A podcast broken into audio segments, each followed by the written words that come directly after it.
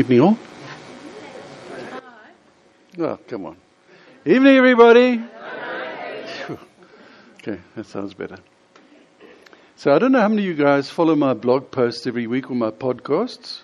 Judging by the vacant stares, not too many. So let me just let me tell you where to find it. Truthistheword.com. This message is brought to you by truthistheword.com.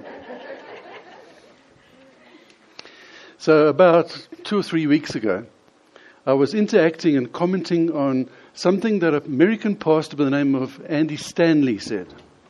And he said this It's time for Christians to unhitch themselves from the Old Testament. It raised a furore and a big storm of protest and articles and people going to and fro and so on. Now, just to put the context correctly, Andy Stanley is the pastor of what is arguably the largest church in the United States of America. It's a cluster of congregations that belong to one church. and It's over 40,000 in, in number. So he has quite a big voice, particularly in the States. And he has a seeker sensitive model of church.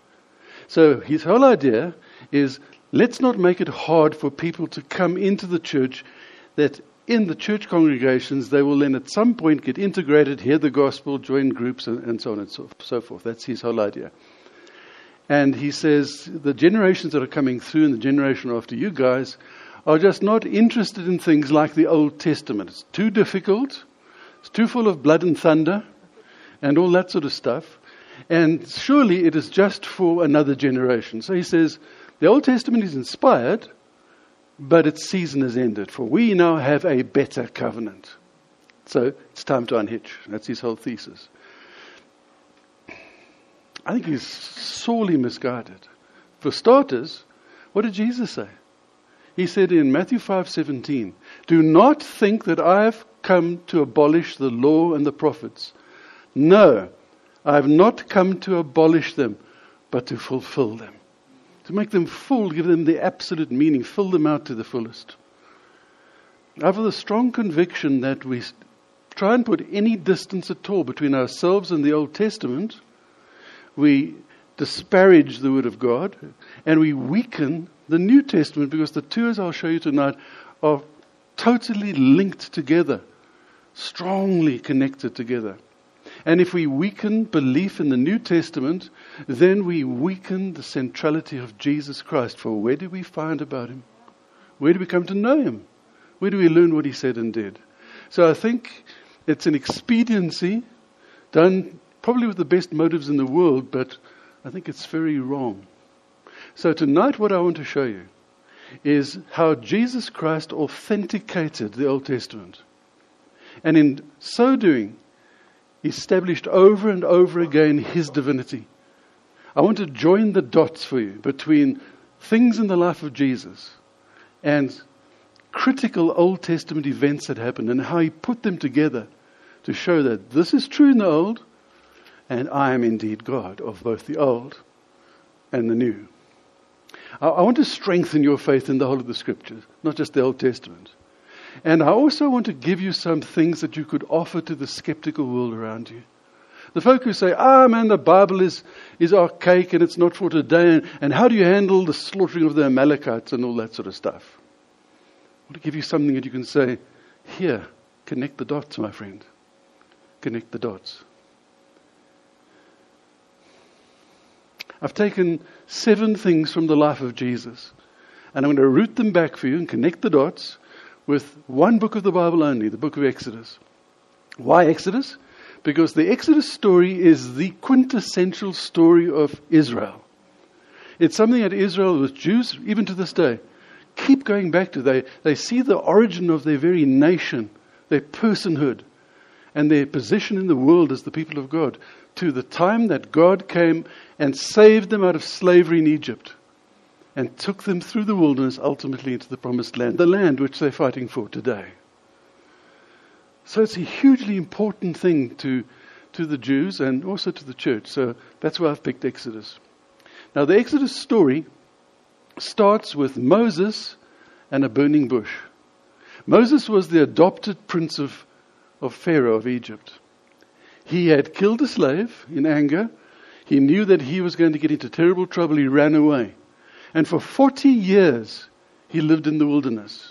He married a woman and started working for her father as a cattle, sheep, goat herdsman. The great prince of Egypt. For 40 years, he's looking after livestock. On one of those days, towards the end of the 40 year period, he's doing his business, looking after the stuff, and over there he sees a bush that seems like it's on fire. Right in the middle of the wilderness. Flames coming from this thing. He says, Wow, what's that? Walks over to it, and as he approaches it, a voice speaks to him from out of the fiery flames of the, of the bush and says, Take the sandals off your feet, for the ground you are standing on is holy ground. And he realizes he's in the presence of God. There follows an interchange where God says to him, I've heard the cries of my people in Israel. I've seen their bondage and their slavery and their, and their pain. And so, Moses, I am sending you to lead them out, to set my people free. And he says something quite reasonable, I think. He says, Okay, fine, God, but you know, they're not going to believe me. So, who do I say has sent me? And Yahweh, the great God of, of the Old Testament, said, Tell them I am sent you. Just those words. In Hebrew, it's actually just, it's called the divine tetragrammaton. It's just four characters in, in the Hebrew. And it, it, it translated would mean the ever eternal one, the one who was and is and is to come. But its literal meaning is, I am.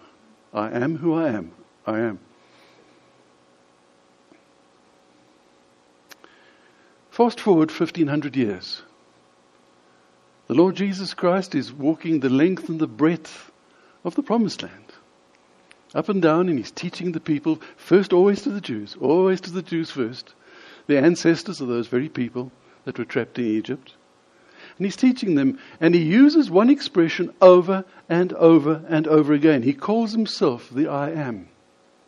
Sometimes it's subtle, sometimes it's hidden in, in the usage and in the context. But as you go through it, it gets clearer and clearer. For instance, he says, I am the vine. I am the door. I am the good shepherd. I am the light of the world. Okay, it's getting clearer. I am the way, the truth, and the life. And then, in a stunningly clear statement, which is so easy to slip over and miss, in John chapter 8, he makes this statement. He's interacting with the scribes and Pharisees, and they're giving him a tough time as usual. And he's trying to show them that he and the Father, the great I am, the one of Israel, the God of Abram, Isaac, and Jacob, the God of the Old Testament, their Old Testament, and he are the same. The Father and I are one. He's making that point. They can't get it. And they're arguing. And he ends off almost with a note of frustration, and he uses these words. He says, you will die in your sins unless you believe that I am. Wow, that's a real strong statement. If you look at your English translations, you'll see that folk have added extra words like I am who I say I am or I am he. But that's not in the original language. It's been added by the translators to try and make more English linguistic sense of it. But the statement actually says, You will die in your sins unless you believe that I am. He's connecting the dots between himself and the ancient people and the, the people of Israel, saying, Your God that you worship, God the Father, Yahweh, the great I am, it's me. We're the same. Hey, I'm the guy who spoke to Moses out of the burning bush. He's not a replacement for Moses, he's the one who told Moses what to do. Back into the land of Egypt. Moses goes back in dutifully. There follows ten uh, incredible judgments that are poured out upon Pharaoh. Um, I can't go into them now, it's another whole sermon. It's worthy of another whole sermon. But in essence, he totally annihilates the ten gods of Egypt, one after the other. Every one of those gods of Egypt, he lays down low. And the final blow is against Pharaoh himself, who perceived himself as a god. Don't even know that. The Pharaohs thought they were divine. And so their sons, their firstborn, would then take that mantle and become deities in the land of Egypt. So the final blow was that he was going to strike down the firstborn of all living creatures in the land of Egypt. Finally, decisively showing who the true God really was and freeing his people. God then prepares the people of his name, the Israelites. He prepares them thus. He says, This night, prepare yourself for tomorrow. I'm taking you out of this land, freeing you from slavery. Tonight, do the following prepare yourselves. Get all your clothes in place. Have your staff in your hand. Have extra food packed, you know, and all your stuff. Because we're going tomorrow. And then he says, then for each household, for every family group, extended group that's living in a house, take a lamb, slaughter the lamb, take its blood in a container, take a hyssop weed, which, by the way, its end looks like a paintbrush, dip it in the blood, and paint it on the doorposts and the lintel of your home. Paint it with the blood. For tonight, when the angel of death passes over, he will look and say, I see the blood. Those are the people of the great I am, and he will pass over and not strike them down. That's where the word pass over comes from. And then this is the part that really appeals to me. He said, Now take that slaughtered lamb and spit roast it. I have to kind of recover my juices at this point of elders. Because can you imagine? There's about a million and a half Jews living in Goshen in the land of Egypt. Can you imagine how many families, imagine how many spit roast lambs are, are roasting at the same time? The aroma must have been to die for, doll. then he said something rather strange, but it makes sense a little bit later on. He says, Take that roast lamb and eat all of it, leave nothing but the bones. All of you in the family must consume all of it.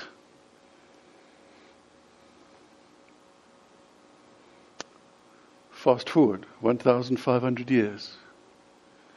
Jesus, on the night he is to be betrayed, the very next day, he's about to go to the cross. And on the cross of Calvary, he's going to take his blood, the blood of the Lamb of God, without sin, and he's, in a sense, going to paint it on the doorposts and on the lintel to provide a way over so that death itself would no longer have a grip on all who would believe, not just on ancient Israel or on the Jews. He's about to do that. So he celebrates Passover because he's about to die at the end of the actual feast of Passover. And he takes Passover meal for the last time with his disciples. He takes the bread of Passover and he breaks it and he says, just like we will do just now, he says, This is my body given for you. For you. Take and eat of it, all of you. Consume this into all of you. Then he takes the cup and he holds it up, full of sparkling red grape juice, wine. And he says, This is my blood of the new covenant shed for you. Drink this in remembrance of me until I come. He's connecting the dots for his disciples and for any other Jew that would care to listen and see. And they were steeped in the Old Testament, so they would understand a lot better than us. He's connecting the dots back and he's saying, it's all true. The burning bush was true. The Passover, the, the lamb, all of that's not just a myth. It's just not, not just a fable that somebody's created to give validity to Israel. It's true. And I am the Lamb. I am the Savior from death and through my blood to life. Back to Egypt. The next morning, Pharaoh says, Okay, my son is dead. There's a great moaning and groaning in the land. All the firstborn are dead. I give up, I give up, I give up. Get out. And the Jews are all ready with their rucksacks and the whole toot. And they say, Child, and they set out and they start heading for the border between the land of Egypt and the Sinai Peninsula. It's divided with the last bit of the Red Sea. If you look at the map, you'll see the Red Sea comes and has a little sort of tails off into two little fork, a little fork at the end. They're heading for that location. Just before they get there, Pharaoh catches a wake up. And he says to himself, Hey, what have I done? I've just lost my entire workforce, you know, like a million and a half people that have been working for nothing building all my good stuff pyramids and sphinxes and all that sort of stuff.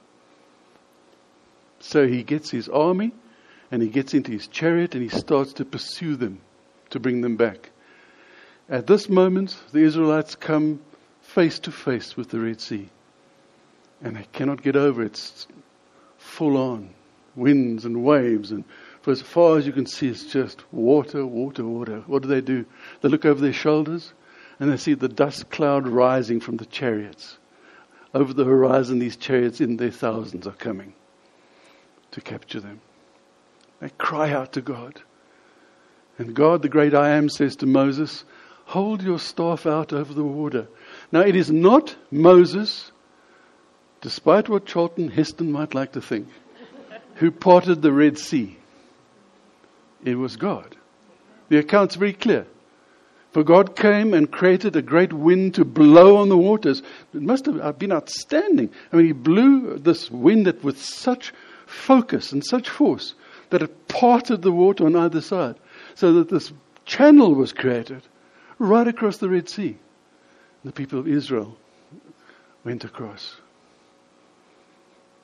Fast forward back into the time of Jesus. Jesus does an extraordinary thing that at first made me wonder what on earth did he think he was doing? He's with his disciples on the other side of the Sea of Gennesaret, otherwise known as Lake Galilee. He's in the hill country there, and he's teaching, and it's becoming dark. So he says to his disciples, Get into the boat and row across to the other side. I'm just going to spend some time praying, but I will join you later. So off they set, and they're not too far across this lake when the wind comes up. And the waves come up and they can't make any headway at all. And they're stuck. They can't go forward, they can't go back, they're being battered by the winds and the waves. And suddenly along comes Jesus walking on the water. When I first read that, I thought, whoa, that's a bit sort of braggy, isn't it? I mean, why, why is he doing this? He gets into the boat with them, and suddenly they have gone across. They have crossed over. He's connecting the dots for his disciples. He's saying, The great I am who controlled the winds and the waves and parted the sea so that your ancestors could cross over. I am controlling the wind and I'm controlling the water so that you can cross over. For why? For I am. Wow. He's authenticating the crossing of the Red Sea as well, despite what the scientists say, yeah, it's impossible, ah, oh, we haven't found any relics down there, etc., etc., etc. Jesus is saying, it's absolutely true. It's not a myth. It's absolutely true. Uh, I did it, and I'm doing this now. And proof? Show me somebody else who can walk on water. But settled. Back into Egypt. They've crossed over Red Sea. They're out in the wilderness, they're in the Sinai Peninsula. Dry, hot. All that nice roast lamb is gone. All this cheese and stuff in their little rucksacks, gone. And they're getting mighty, mighty hungry. So they do what all good people do grumbled like crazy. They moaned.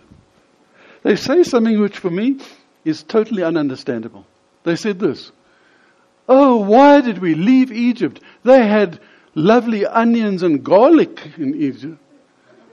I would have understood if they said, Why did we leave? They had roast lamb in, in Egypt, but they didn't. So, God, the great I am, hears them. And I listen carefully to the exact words he says to Moses. He says to Moses, I will rain down bread from heaven for them. I will rain down bread from heaven for them. The next morning, the Israelites wake up, they go to their tents, and the ground is covered with a honey tasting substance that looks like sesame seeds. It's called manna. And they gather it up and they eat it. That manna falls every single morning with the exception of the Sabbaths. Because they weren't to do any work on the Sabbath. And every morning they would go out and collect the bread from heaven that had rained down for them. And this went on for 40 years. That he provided for them and looked after them, for he was the great I am. Fast forward. Jesus is teaching in the Judean area. And he is teaching this and teaching that, and it goes on for a long time, and he's gathered a big crowd.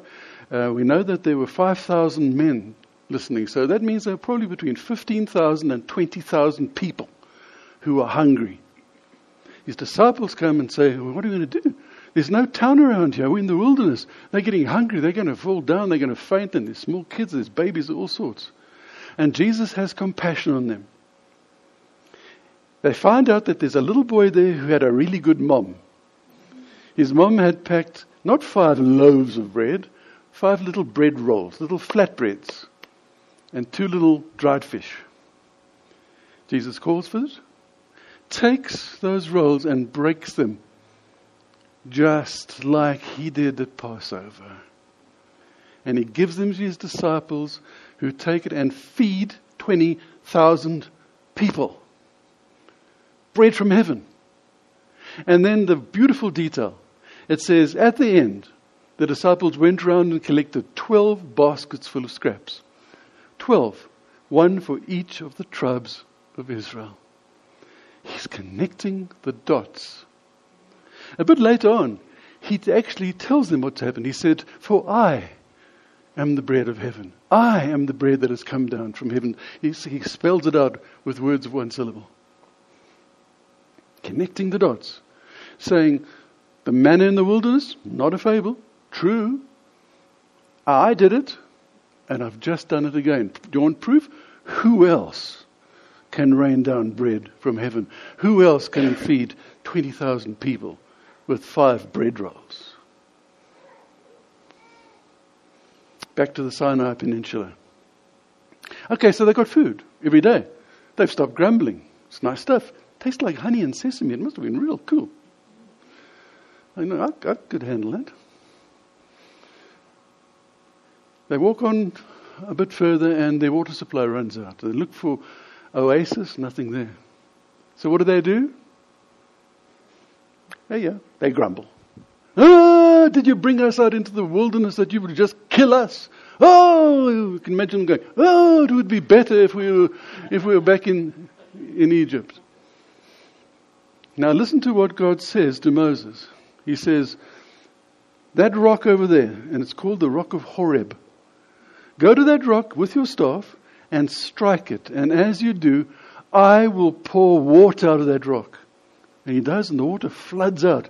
Now think again. A couple of million people plus all their livestock, and they all get water. Oh, this is, I mean, this is beyond supernatural. This is an outstanding miracle. Fast forward 1,500 years. Jesus is attending his last Feast of Tabernacles on earth as a, as a human person. The Feast of Tabernacles, they celebrate for seven days and they all live outdoors in little booths. What are they doing? They're commemorating the Exodus.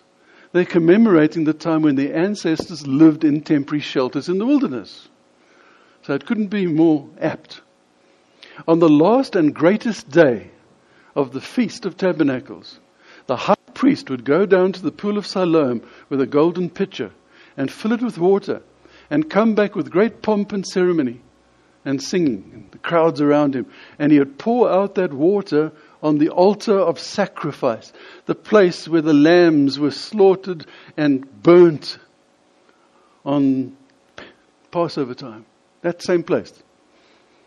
As he's about to pour that water out, Jesus, standing in the crowd somewhere, shouts out in a great voice, If anyone is thirsty, let him come to me to drink. He's connecting the dots. Just as I provided water physical water in the wilderness. So I am the one who is the source of living water that shall well up from within you for eternal life. And just to make sure that we understood for all eternity what he was actually saying, Paul comes along later in 1 Corinthians chapter 10, explains it. He says, Our ancestors all ate the manna in the wilderness, and they all drank the spiritual water which came from the spiritual rock. And then he says, And that rock was Christ. Clear, clear, clear, clear. Jesus has connected the dots. It's true, it's authentic, and I am He. I am the great I am. They march on for a few weeks. And they then come to the place where probably the most dramatic event in the whole Exodus journey happens. They come to a place called Mount Sinai. Now, this is a mountain on the top of which there's a roiling, boiling cloud. And there's lightning coming from the cloud and thunder, and the whole mountain is shaking, that they're almost losing their feet. They're scared witless. For surely God is at the top of this mountain. And they always believed that gods in the pagan nations were always living on mountaintops. So they were scared. God calls Moses, Come, come, my boy. I have some business to transact with you. So Moses goes up and spends 40 days and nights on the top of Mount Sinai. And when he comes down, his face is shining like the sun. And he's holding in his hands two stone tablets on which are engraved the Ten Commandments. As the years roll by, those Ten Commandments get amplified and amplified and amplified into what then became known as the law and the prophets. And the law and the prophets and the Psalms then became the sum total of what we call the Old Testament. So he's coming down with the embryo, the genesis of the Old Testament in his hands that later gets developed fully.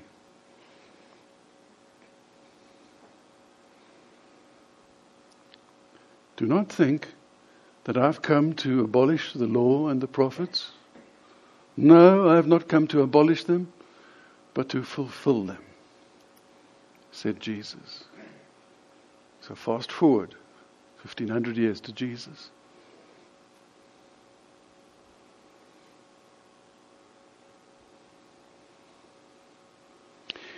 Jesus starts his public ministry with the thing that we call the Sermon on the Mount. And it's Matthew chapter 5, 6, and 7, the Sermon on the Mount.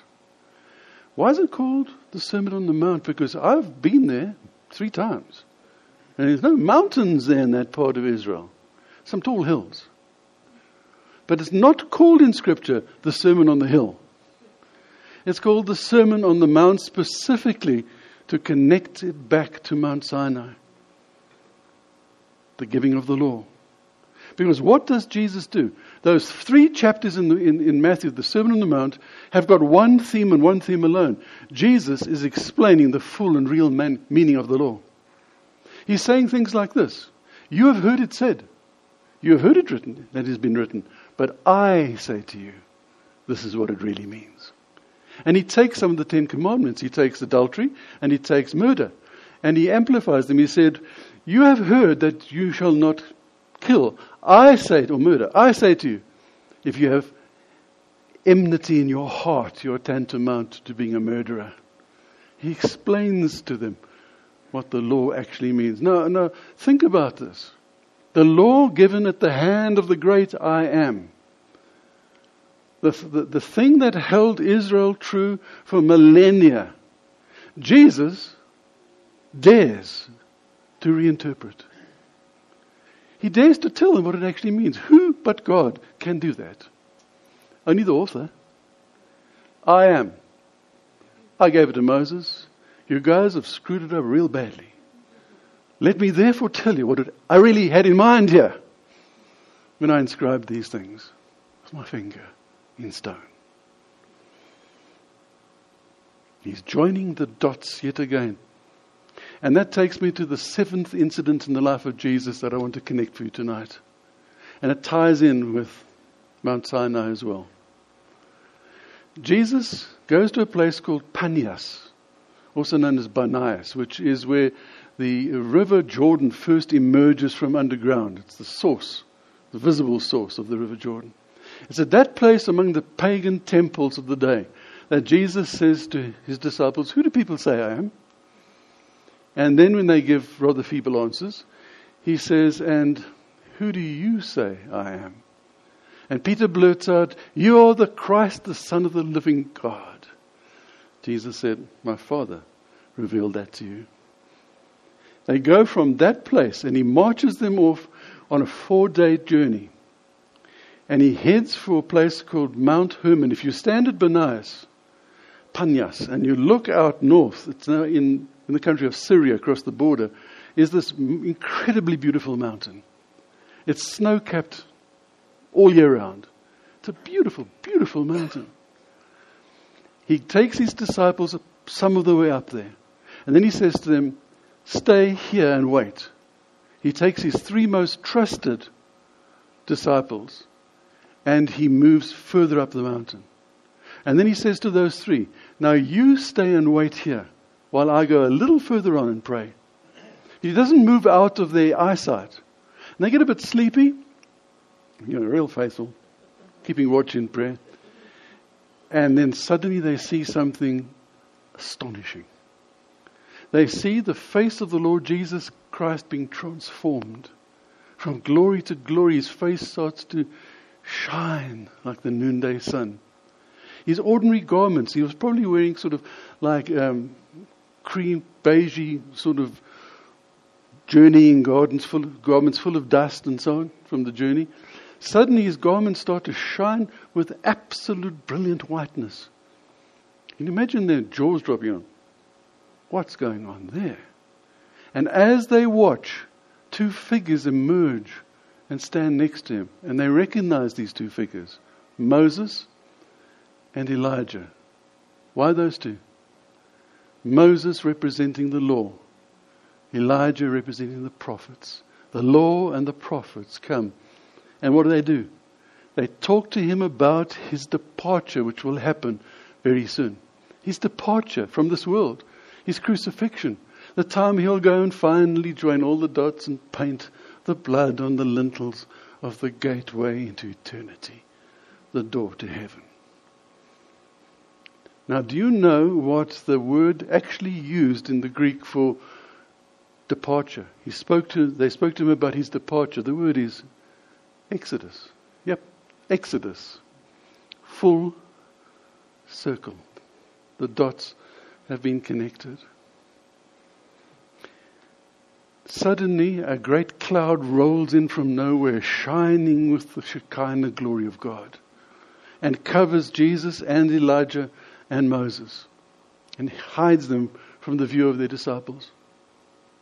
And from the midst, just like from the middle of the burning bush and the very beginning of the story, the voice of the great I am the voice from heaven cries out and says, This booming voice says, This is my son whom I love, with whom I am well pleased. Listen to him. Absolute validation of who he was and is. The cloud then just dissipates. It, seems to just sort of disappear almost into the remaining figure because when the cloud is gone, there's only one standing. No more Elijah, no more Moses, just Jesus. The voice of God, the Shekinah glory of God, the law and the prophets all subsumed and brought together in one glorious man, the Lord Jesus Christ. He's connecting the dots. Do you know who I am? I am who I am. I am the God of Abraham. I am the God of Moses. I am the God of Israel. And I am your God. To the people of his day, his disciples, he's connecting the dots and saying, basically saying to them, Oh, my, my tribe, my family, my nation, just connect the dots. Just connect the dots and you'll see who I am. And you'll know it's all true. And to us today's disciples, he's saying, Oh, my dear friends, brothers and sisters, just connect the dots. And you'll see how important the Old Testament is and how true and real it is. And you will know with a certainty that I am who I say I am. I am God. And to the skeptical and unbelieving among us, he's saying, Oh, friends, if you would just take the trouble to read and to think and connect the dots, you would know it's true. And you would know who I am. Amen.